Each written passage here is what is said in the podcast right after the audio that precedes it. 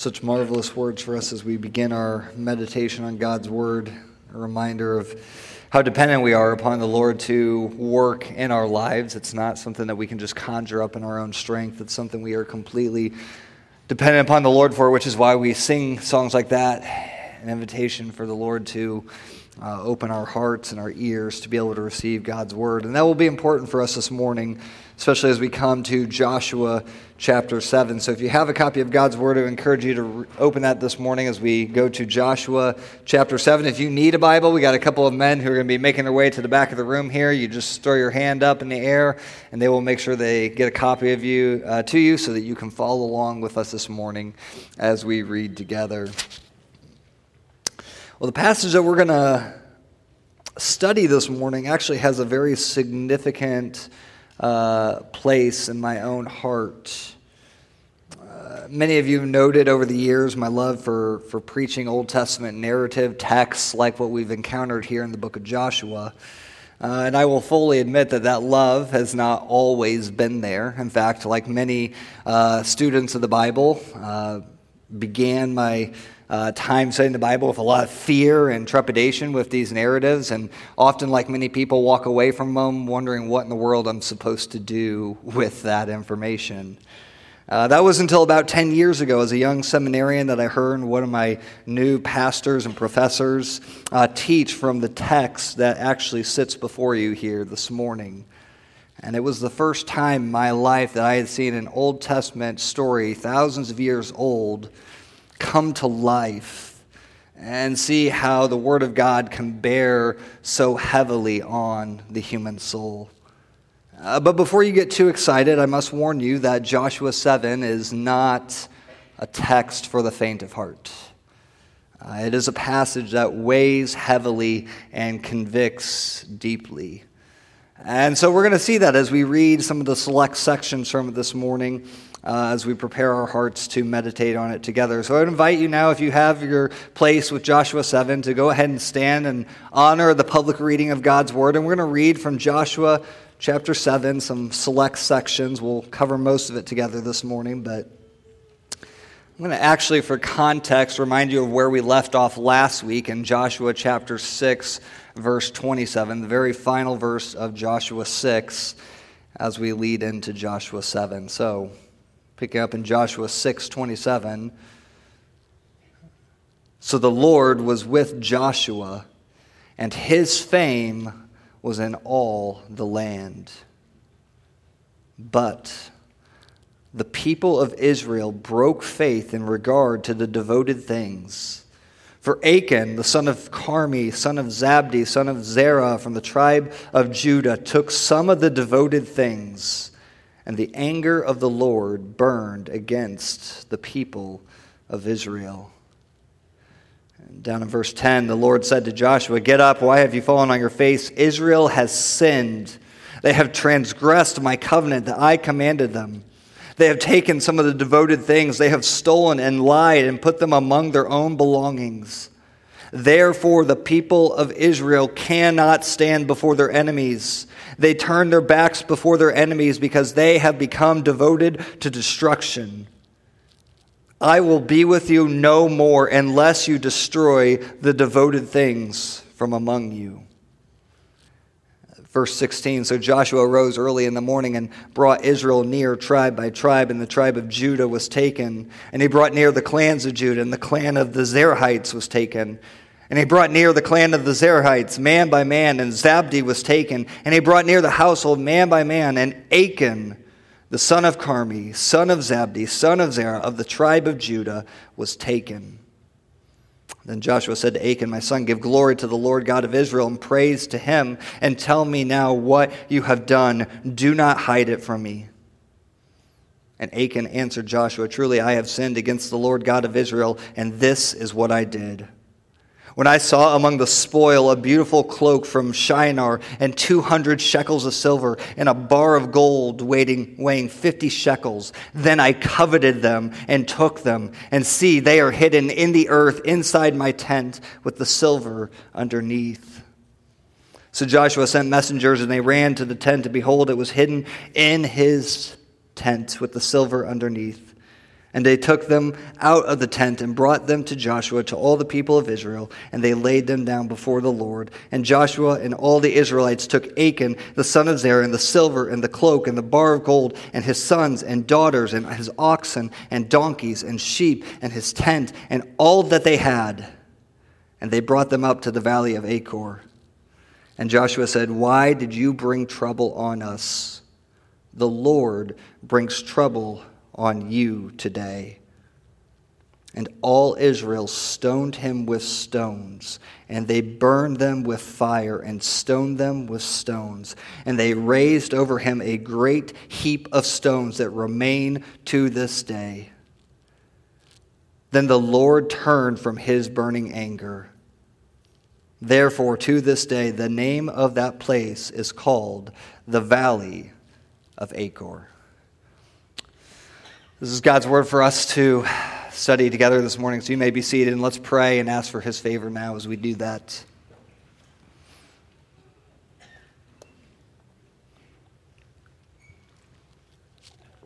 So, Father, yes, we do humbly come before you now with a, a text that weighs already very heavily on our hearts, a lot of questions, a lot of concerns, a lot of maybe even confusion, like in the situation of Joshua.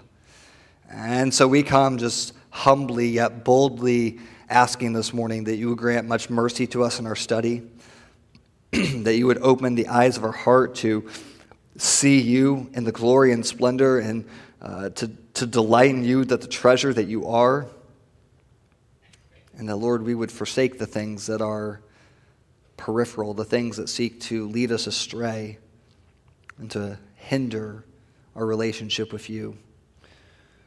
Uh, so we come just humbly and boldly asking that today, knowing that you are merciful to do so. We know that you will stir in your hearts and the hearts of your people uh, the appropriate response in accord with your word. So do that today, we ask in Jesus' name. Amen. Well, most of us are idea uh, are familiar with the idea of momentum killers. Uh, momentum killers are the things that uh, get in the way of things going really well. You have perhaps seen or experienced this in the sports world where a team is doing really well only to have one mistake be made and the entire trajectory of the game go the complete opposite direction. Perhaps you've experienced this playing board games with your children, right? Uh, if you don't believe me, you only have to play Candyland a couple of times to understand that momentum can be desperately ruined. Even though you're a few spots away from King Candy's castle, you just draw one card and all of a sudden you're back to Nana Nut's house, right? Complete momentum killer. Or students, perhaps you've seen this on a test before. You're doing really good on a particular section, only to get to a new section of the test and be completely stumped and have all momentum completely ruined. What we have in Joshua 7 is a true momentum killer for the Israelites. We've been studying this book now for the last six, seven weeks. And so far, everything for the most part has gone extremely well. The people are trusting, they're believing. They have finally entered into the land. They've experienced their first great victory in Jericho, and things are going extremely well. In fact, so much so that we read at the end of chapter 6, right, that the Lord was with Joshua and his fame was in all the land. That's, that's quite the summary statement, right? And yet, in the span of one single verse, everything goes south. Here we learn that a single individual was unfaithful that day at Jericho. Despite the gracious provision of God, one man found that it was not enough. He needed more. And what sits before us today, and the point of this passage, I believe, is this that your greatest enemy as a follower of God is your own sinful heart. Your greatest enemy as a follower of God is not what you might think it is. It is not the things out there, but rather it is from within. And it is your own sinful heart.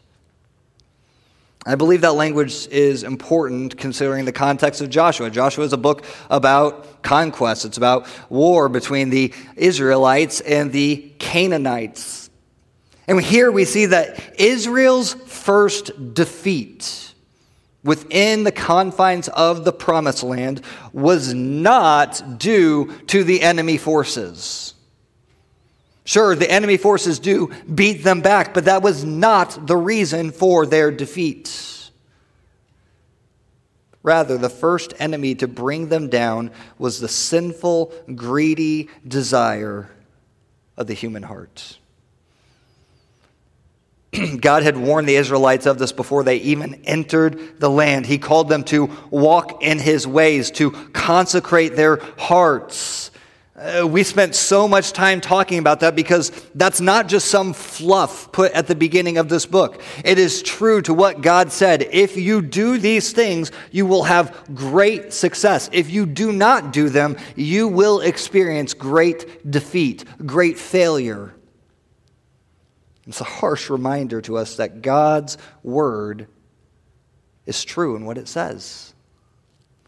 And even after thousands of years, the truth remains the same for us. Because the tendency of the human heart is for us to always believe that our greatest problem exists out there, out in the world. The, my, my real struggle is just the people in my life. It's my spouse, it's my coworker, it's my boss, it's my classmate or it's my circumstances of where the Lord has put me in life, or my sufferings, or my trials, whatever it may be. But this text gets right to the heart of things and reminds us that the greatest enemy that exists does not exist out there, it exists here within ourselves. And so this morning, as we walk back through this story, I want us to see why we must take sin so seriously. I think this text exposes the, the dangerous nature of sin in the life of a follower of God. And so I want to give you seven reasons why we, as followers of God, must take sin seriously. And let's begin there in verse 1, where we see this whole stage set, where we see in verse 1 that sin betrays your loyalty to God. Look at that verse again with me, this momentum killer verse. Verse 1 But the people of Israel broke faith in regard to the devoted things. For Achan, the son of Carmi, son of Zabdi, son of Zerah, of the tribe of Judah, took some of the devoted things, and the anger of the Lord burned against the people of Israel. You see there in that very opening line, the people of Israel broke faith. To say that they broke faith is to describe them as unfaithful. It's the same idea as unfaithfulness, the same language used elsewhere in the Bible to describe marital unfaithfulness, adultery. It is a graphic way to describe what sin looks like from God's perspective. It is a betrayal of allegiances, a breaking of a covenant commitment that you make to another person. Some of you in this room know the pain or know of others who have experienced the pain of an unfaithful marriage, the, the breaking of trust that exists between those two parties, the loyalties that have been compromised because of sinful choices. On a foundational level, sin is a shot against the very one who has gone to such great lengths to redeem you like returning to the captor who once held you for ransom. Uh, the language used here is to help us see that sin is no small thing in the eyes of God. To say that we are on the, the Lord's army and yet at the same time be doing the work of the enemy. It is a form of treason that betrays our loyalty to God. But secondly, I think we see here that sin affects more than just you. Sin affects more than just you. You might have caught on to this in verses 1 and verse 11, but there's a little bit of a conflict at play here, and it really stirs in our hearts because do you notice here that twice the Lord says, Israel has sinned. And yet, do you notice it only points out one person who made a mistake? Verse 1 For Achan took some of the devoted things. Achan did this, and yet we see here constantly the Lord saying, Israel, as a nation, as a people, has sinned. God does not distinguish between Achan's sin and the sin of the nation. But not only is his sin attributed to Israel, the whole army experiences the pain of that sin. Look at verses 2 through 5 for a moment. We didn't read this, but look why this is so serious here. Verse 2 Joshua sent men from Jericho to Ai, which is near Bethaven, east of Bethel. And he said to them, Go up and spy out the land. And the men went up and spied out Ai. And they returned to Joshua and said to him, Do not have all the people go up, but let about two or three thousand men go up and attack Ai. Do not make the whole people toil up there, for they are few. So about 3,000 men went up from there, from the people, and they fled before the men of Ai. And the men of Ai killed about 36 of their men and chased them before the gate as far as the Shebarim and struck them there at the descent. And the hearts of the people of Israel melted and became as water. Here we see the, the second city of the conquest. We've already seen Jericho at play, but now we have the second city that was on their radar, the city of Ai. And we learn from the context here that Ai was not a very significant city, very different from Jericho. Uh, it should have been, in our language, a cakewalk, an easy victory. But defeat did not come because of overconfidence or prayerlessness on their part, because what we see here is that they do lose this battle. Uh, this should have been easy victory, they lose. And it's not because they were too quick to act. It wasn't because they were prayerless or presumptuous. We learn in verse 1 it is because the Lord was not with them. Because they had sinned and done falsely to what the Lord had said at Jericho. And the result is that they lose 36 men in this battle. Now, to those of you who know war history, the loss of 36 men is really in the grand scheme of things, not a huge loss. Battles have been lost that tens of thousands of lives have been lost. But how many lives were lost at Jericho? None. 36 times as many people died in this battle because of this one man's sin. And if that's not enough, the text tells us that they become a laughing stock to these people.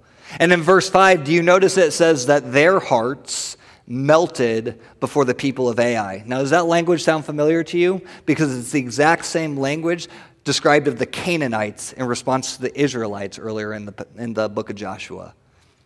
Suddenly, everything has changed. The role reversals are completely stark at this point and 36 men lose their lives due to the sin of this one man. And notice Joshua and his concern. He expresses this in his prayer, verse 6. Joshua tore his clothes, fell to the earth on his face before the ark of the Lord until evening, he and the elders of Israel, and they put dust on their heads. And Joshua said, Alas, O Lord God, why have you brought this people over the Jordan at all, to give us into the hands of the Amorites to destroy us? Would that we had been content to dwell beyond the Jordan, O Lord. What can I say when Israel has turned their backs before their enemies? For the Canaanites and all the inhabitants of the land will hear of it and will surround us and cut off our name from the earth. And what will you do for your great name? Joshua is rightly confused. He's concerned. He doesn't have the information of verse 1 like we do. He's seeing this all unfold, and it's he doesn't know what's happened. Lord, what are you doing here? And notice that central to his concern here is that God's glory is at stake. Lord, if they cut us off, if they if they destroy us, then your name is attached to us. Your glory will be destroyed as a result of this. But here again, we see that the Lord is holding this nation responsible. That sin affects more than just one person. And I wonder if this section bothers you this morning. After all, we're Americans. We're, we're often individualists, right? We, we, we like our, our freedoms and our, our, our ability to do things ourselves. And so Achan's sin kind of rubs against our nature, doesn't it? And we're tempted to think to ourselves this morning as we read this that's not fair. But I think this section is put here to remind us that sin is never merely personal. It is dangerous and it certainly has an impact on others around us. And we so often believe the lie that if it's, it, it's just my life, it doesn't matter what I do, it doesn't affect other people, it doesn't bother other people. And, church, that is a lie from the pits of hell. And so, yes, God teaches a hard lesson this day, but it is necessary. Such disobedience could have a contaminating effect on other people. Think about how often in our culture we hear of uh, disease spread through contaminated vegetables. We think about E. e. coli breakouts, right? And the idea that you have to cut off the spread of that disease before it contaminates other people around. It's the truth that Paul brings out in 1 Corinthians chapter 5 where he says that a little bit of leaven affects the entire lump of dough. A little bit of sin among God's people can have a permeating effect.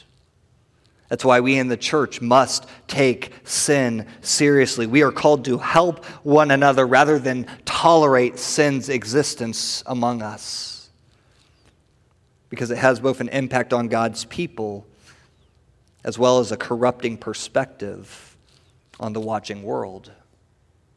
And that is important for us to consider because verse 10 and 11 reminds us of the third reason we must take sin seriously, and that is because sin robs God of his glory.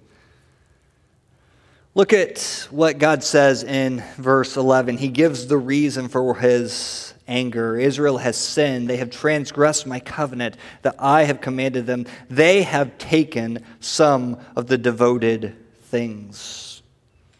And that's important because we remember back in chapter 6, verse 19, he said these things in Jericho were holy. They were uh, devoted specifically to the Lord. And remember specifically uh, the spoil of it. These uh, valuables were meant to be uh, an expression of God's victory. They were to go into the treasury of the Lord. They belonged rightly to Him, for He is the one who gave the city into their hands.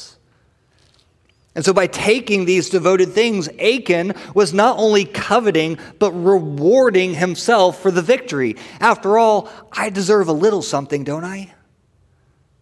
I've contributed something to this. Surely I deserve it. And so he stole for himself what rightly belonged to God. This is one of the most common enemies of the human heart. We, by nature, are glory thieves, glory robbers. And here's how we have to understand that sin always, in some way, robs God of the glory that he deserves because it elevates ourselves and our ways and our preferences above what God has desired for us. And we think we deserve better. We think we know better than God. And not only that, it gives our affections, it gives our desires, it gives our lives, our time and attention to things other than God that belong rightfully to God Himself. And here is where we forget that God does not share His glory with anyone or anything else. God does not play by the rules that we teach our kids when they're in preschool that they need to share their toys with other people. Uh, we have a toddler in our home who's gotten into a little bit of trouble at daycare this past week because of the inability to share toys well with other people.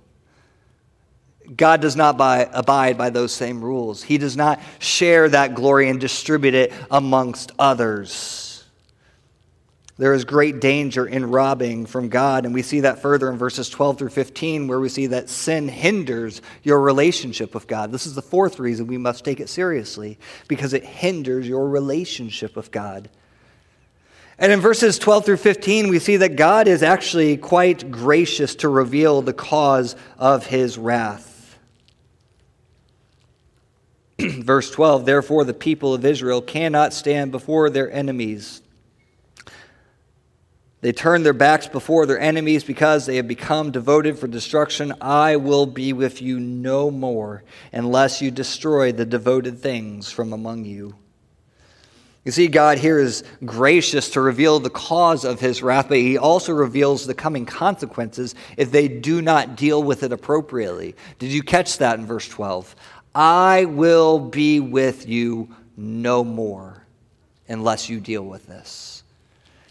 And that language and that phrase is so important. In fact, I think it's the emphasis of this very chapter here. Because you remember what has been the source of Joshua's confidence? What has been the confidence of the people of Israel this entire book so far?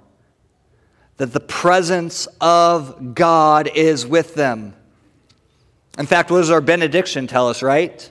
We should not be frightened, should not be dismayed, for the Lord your God is what? With you wherever you go.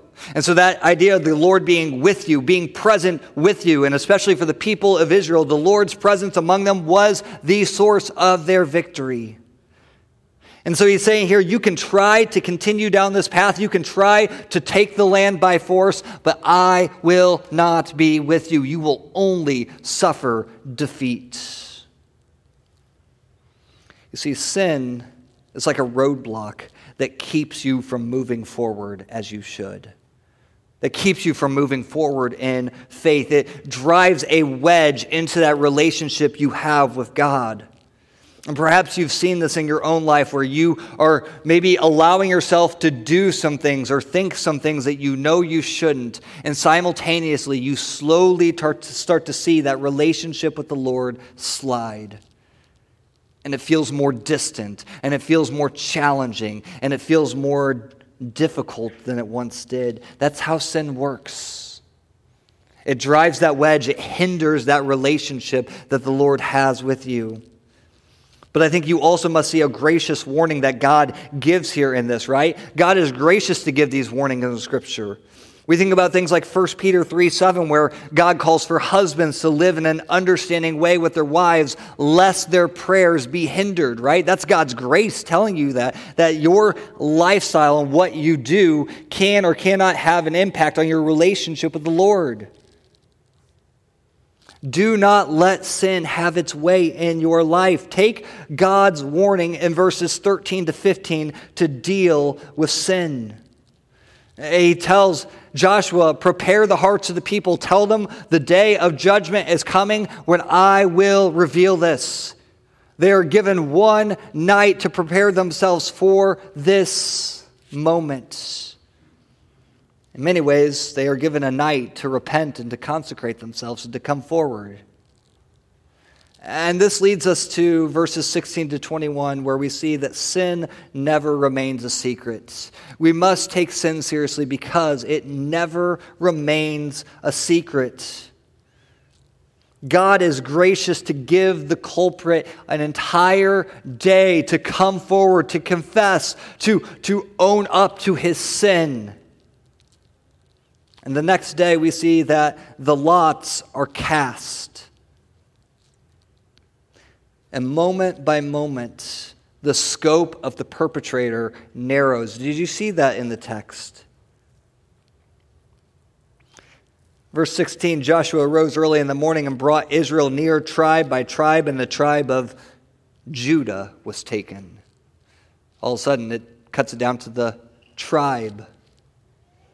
He brought near the clans of Judah, and the clan of the Zerahites was taken. And he brought near the clan of the Zerahites, man by man, and Zabdi was taken. You think to yourself, if you're Achan, every single time the sweat begins to increase as the scope narrows. At the beginning, you may have been thinking, you know what? What are the chances? There's tens of thousands of men in this army. What are the chances that it's actually going to fall to me? Perhaps something will happen and a mistake will be made and I will get out of it. Maybe somebody else will be punished for my mistake again. And this is once again the foolishness and the, the selfishness of sin. That sin makes you stupid, right? To think that somehow you will escape the perception of God. And so the scope gets narrower and narrower. The sweat and the heartbeat increase until finally Achan and his sin are revealed. They are found out. Such interesting language every single time. The clan of the Zerahites was taken, the tribe of Judah was taken. Achan was taken, right? Achan took, and the Lord took. And he exposed it. Church, be assured this morning that there is no such thing as a secret sin. Your sin will find you out. Time and truth always go hand in hand, and God will eventually bring it into the light. And like Achan, we are foolish to think that we can keep our sin concealed to think to ourselves, well, if no one else saw me, then certainly God didn't see me either. And we forget the truth of Second Chronicles 16:9 that the eyes of the Lord run to and fro throughout the whole earth to give strong support to those whose heart is blameless towards him. The Lord sees it all. God is in the business of bringing sin into the light. Do not live with such a false mentality that somehow your secret sin can remain in the dark. And this leads us to verses 20 and 21, where we see a sixth reason why we must take sin seriously, and that is because sin fails to deliver lasting joy. Sin, oh, sin fails. Verses 20 and 21, Achan is given a chance to explain himself. He's given a chance to confess. And for the first time in the story, Achan doesn't conceal anything. He doesn't hold anything back. He's actually brutally honest in his confession. I love verse 21. He said, When I saw among the spoil a beautiful cloak from Shinar and 200 shekels of silver and a bar of gold weighing 50 shekels, then I coveted them and took them and see, they are hidden in the earth inside my tent with the silver underneath.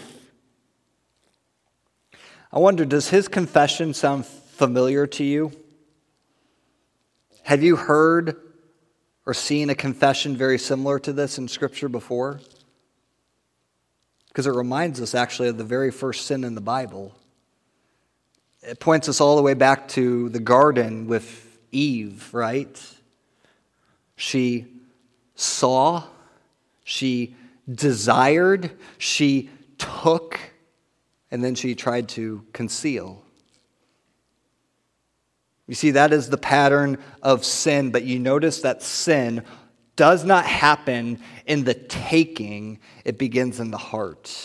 It begins in the affections, it begins in the desiring. You see, it is not necessarily wrong that you live in a world that is full of sin and that you see something that itself may or may not be sinful. But the question is, what do you do next in that moment? When that ad pops up on your computer, do you run from it? Do you hide from it? Or do you entertain it? do you think no one's watching? When you're driving through a, a, beautiful neighborhood and you see that beautiful home, and you start to wonder, oh man, I really wish we could do things like that. And you start to think about all the flaws of what you have been given. And you start to go down this dangerous path of all the things that have not been given to you in life. You see, for Achan, sin looked like it would promise big rewards, but it only led to his personal destruction. What he thought would actually satisfy him destroyed him. It lied to him. It overpromised and underdelivered. And so often we think that sin will satisfy our desires and bring us lasting joys. And yet, how often do we find ourselves seeing that it only leaves us lacking? Feeling empty and guilty. I'm reminded of the story of Louis Zamperini, the featured character of the book Unbroken. His memoir is such a, a great story, but Louis Zamperini, as a, as a uh, army vet, he spent 47 days adrift at sea in the ocean, a, a long time to go. And the real threat for him was how to survive with a, a, lack of water. And he was faced with the decision of whether or not he would be able to drink the water from the ocean. You think about it, he's surrounded by water, right? But that's salt water. He had to live on rainwater whenever that rain would come because he knew that the rainwater was the only thing that would truly satisfy his thirst. If he drank of the salt water, what would happen? He would only become thirstier because salt water does not quench your thirst, it actually makes you thirstier.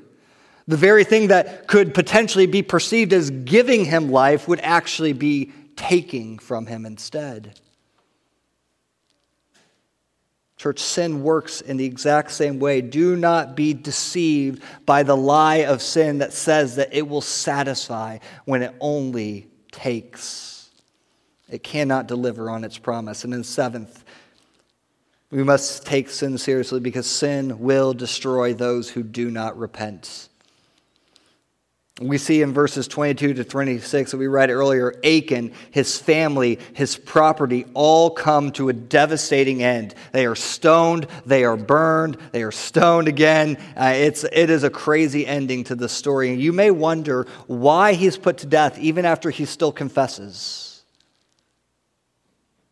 And while we certainly see this confession, there is no evidence of repentance. Here's where we must remember that God is still glorified even in judgment. A day is coming indeed when every knee will bow and every tongue will confess that Jesus Christ is Lord, but that includes both those who have repented and believed in him and those who did not. And God is still calling for the nation of Israel here to deal seriously with their sin problem, lest God's presence be withdrawn from them permanently. Uh, this section of the story is a warning to those who are living in constant, unrepentant sin. If you allow sin to run your life, sin will ruin your life, either now or later. And like Achan, you will find that you have no place among the people of God. Sin always shows where your loyalty is.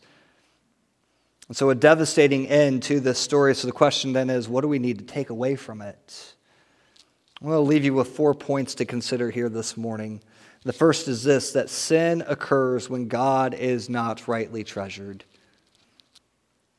What was the cause of Achan's downfall? Uh, some could say that it was the temptations that came from outside of himself. It was his circumstances. It was the opportunity for him to gain greater wealth. But I would say that all of those only revealed the deficiency that already existed within his heart, which was this he was not satisfied with God. Why are any of us tempted towards sin? Why is it that any of us go astray? Why do we run after lesser and petty things in this world? It is because we do not treasure God as we should. Somehow Achan saw a, a deficiency in God's provision. Uh, all he could see was what he wasn't getting, which is so crazy in light of what we read next week in chapter 8, verse 2. Well, let me give you a taste of it for just a moment. Look at what he says in verse 2 of chapter 8. And you shall do to Ai and its king as you did to Jericho and its king. Listen to this. Only its spoil and its livestock you shall take as plunder for yourselves. Do not think for a moment that you have a God who is greedy and does not provide. Achan, in his pride and his ambition, was so quick to want the here and now that he neglected to see the blessings that were on the horizon. The long term provision of God's grace was going to grant to them something. And yet he was not willing to be patient with that. He wanted what he wanted, and he took it then. That's why we sing of songs like Turn Your Eyes Upon Jesus, because we need to see and savor God now, so that the things of this earth would grow strangely dim. But we don't only need to see God as our true treasure, we also need to see sin the way that God does. Notice that we are left at the end of this chapter with what, once again, a pile of stones. Again, that's a theme in Joshua, these memorial stones. And these stones testify to both God's grace as well as God's judgment. In chapter 7, these stones are a lasting sign to the people and to us of how God sees sin. And I wonder if the ending of this story bothers you we see that all of Achan's family and his property are destroyed. We can maybe understand the family a little bit, even as hard as that is to grasp.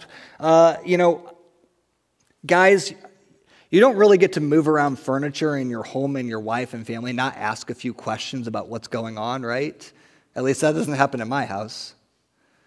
But we think about the animals, right? Like they didn't, they didn't have any part in this. His tent this tent doesn't have a personality or anything like that. Why are all these things destroyed?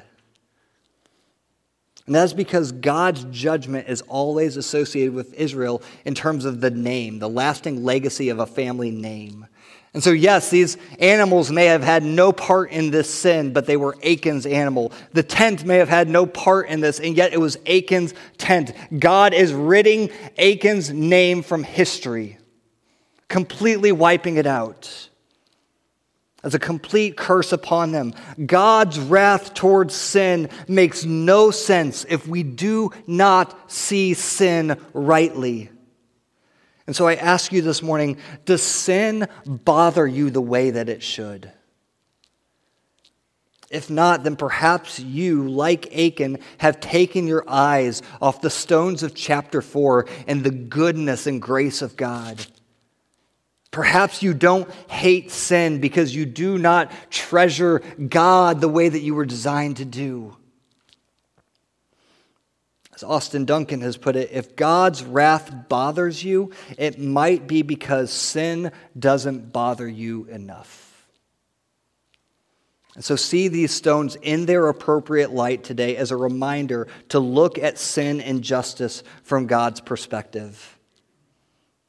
Third, walking in the light brings freedom. Walking in the light always brings freedom. We mentioned this earlier that sin drives a wedge between God and his people. To be clear, I am not talking about sin in the life of a, of a true follower of God. If you have put your faith in Jesus Christ, sin does not separate you from God. After all, nothing can separate you from the love of God is in Christ Jesus. Nothing dissolves that relationship, but we have to think of it in the same way that, you know, a husband and a wife, if they have an argument with each other, does that make them not married anymore? Or if you have a conflict with your child, does that make that child no longer your child? Absolutely not. Nothing changes that relationship. But there is a strain that exists, right? There is a, a challenge now that exists between you and that other person In the same way, sin drives this wedge between you and your relationship with God and experience the, the benefits and the grace of God the way that you should. And so, what is the remedy for this strange relationship? Well, 1 John 1, which is on the cover of your worship folder this morning, reminds us to walk in the light. That when we confess our sins, we, we bring those into light. The blood of Jesus that we have put our trust in, that cleanses us from sin. It cleanses us from all unrighteousness, the things that seek to drive that wedge there. God's grace removes those things so that we can walk in hope. John says that such actions bring freedom, allowing us to be restored. And we are reminded that through Christ we are forgiven and cleansed from any and all unrighteousness. And do you notice that this actually happens in community with others? It does not happen on an island, it happens with other people. We're not just walking in the light with God, but with one another. That's why Joshua and John both remind us of the importance of God's people. And then, fourth and finally, this morning, I want to leave you with this that there is hope. And that hope for our sin is found in Christ alone. I want you to go back for a moment to the very last verse of chapter 7. Notice what they called that place that day. It was called the Valley of Achor. And I know what you're wondering. Does that place ever appear again in the Bible? And the answer is yes, it does. If you were to go to Hosea chapter 2, verse 15, you would see here that Hosea 2 is a, a context of spiritual adultery on the part of the people of Israel. It's a, a, condemning judgment upon them for their unfaithfulness to the Lord, very similar to what we saw here in this passage. And yet, notice what he says in verse 15 of chapter 2 I will make the valley of Achor a door of what? a door of hope. There's going to come a future day where God's promise will turn that valley of trouble into a door of hope. How can God offer such hope? How is it possible for God to turn the trouble of people into hope? Well, unlike the Israelites, we know the rest of redemption's story, don't we? I don't think it's a coincidence that both Joshua and Hosea and Jesus all share the same meaning in their name, which is the Lord is salvation. You see, the hope for every one of you today is that even though you have sinned and God would be just to punish you, your end does not have to be trouble. The hope for you today is found in the forgiveness that comes through Christ alone. And so I'm going to invite the band to come back up. We're going to end things a little bit differently this morning. A passage like this is, I think, an invitation to respond. And I don't know how we can walk away from a passage like this feeling indifferent. The invitation is what we just encouraged in these last two points. It is to walk in the light through confession and repentance. And it's a call for you to find hope in Christ Jesus alone. And so I'm going to invite you to, to pray this morning and to pour your own heart out before the Lord.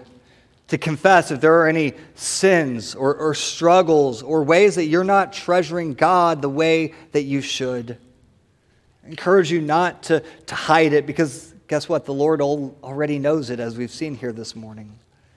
And so, whatever the Lord is pressing upon your heart today in response to this, I would ask it, you to bring it to Him now in prayer. I invite you to just sit there and, and pray amongst yourselves. We'll have some music playing, and when we're done, we're going to sing.